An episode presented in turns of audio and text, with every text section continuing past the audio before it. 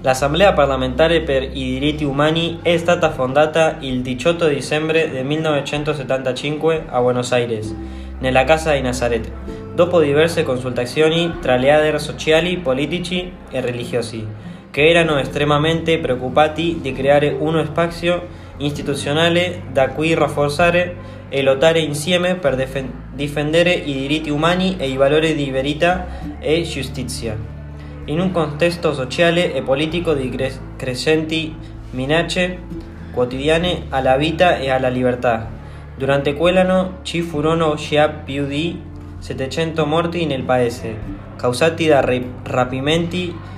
incursioni illegali e scontri di strada tra gruppi rivali e ci furono denunce per la scorpa e ci furono denunce per la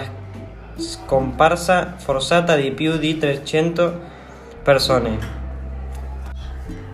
Così come l'operatività di bande armate clandestine che prima sotto vari nomi e poi con un nuovo nome operavano nel paese da più di un decennio,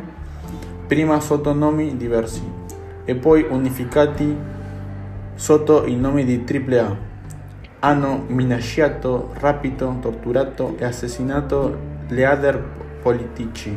e sociali e militanti, con il consenso e la protezione delle forze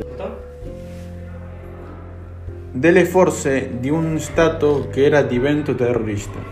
Dal giorno della sua creazione, la PDH ha adottato la dichiarazione Dichiarazione universale dei diritti umani delle Nazioni Unite come obiettivo e base della sua azione.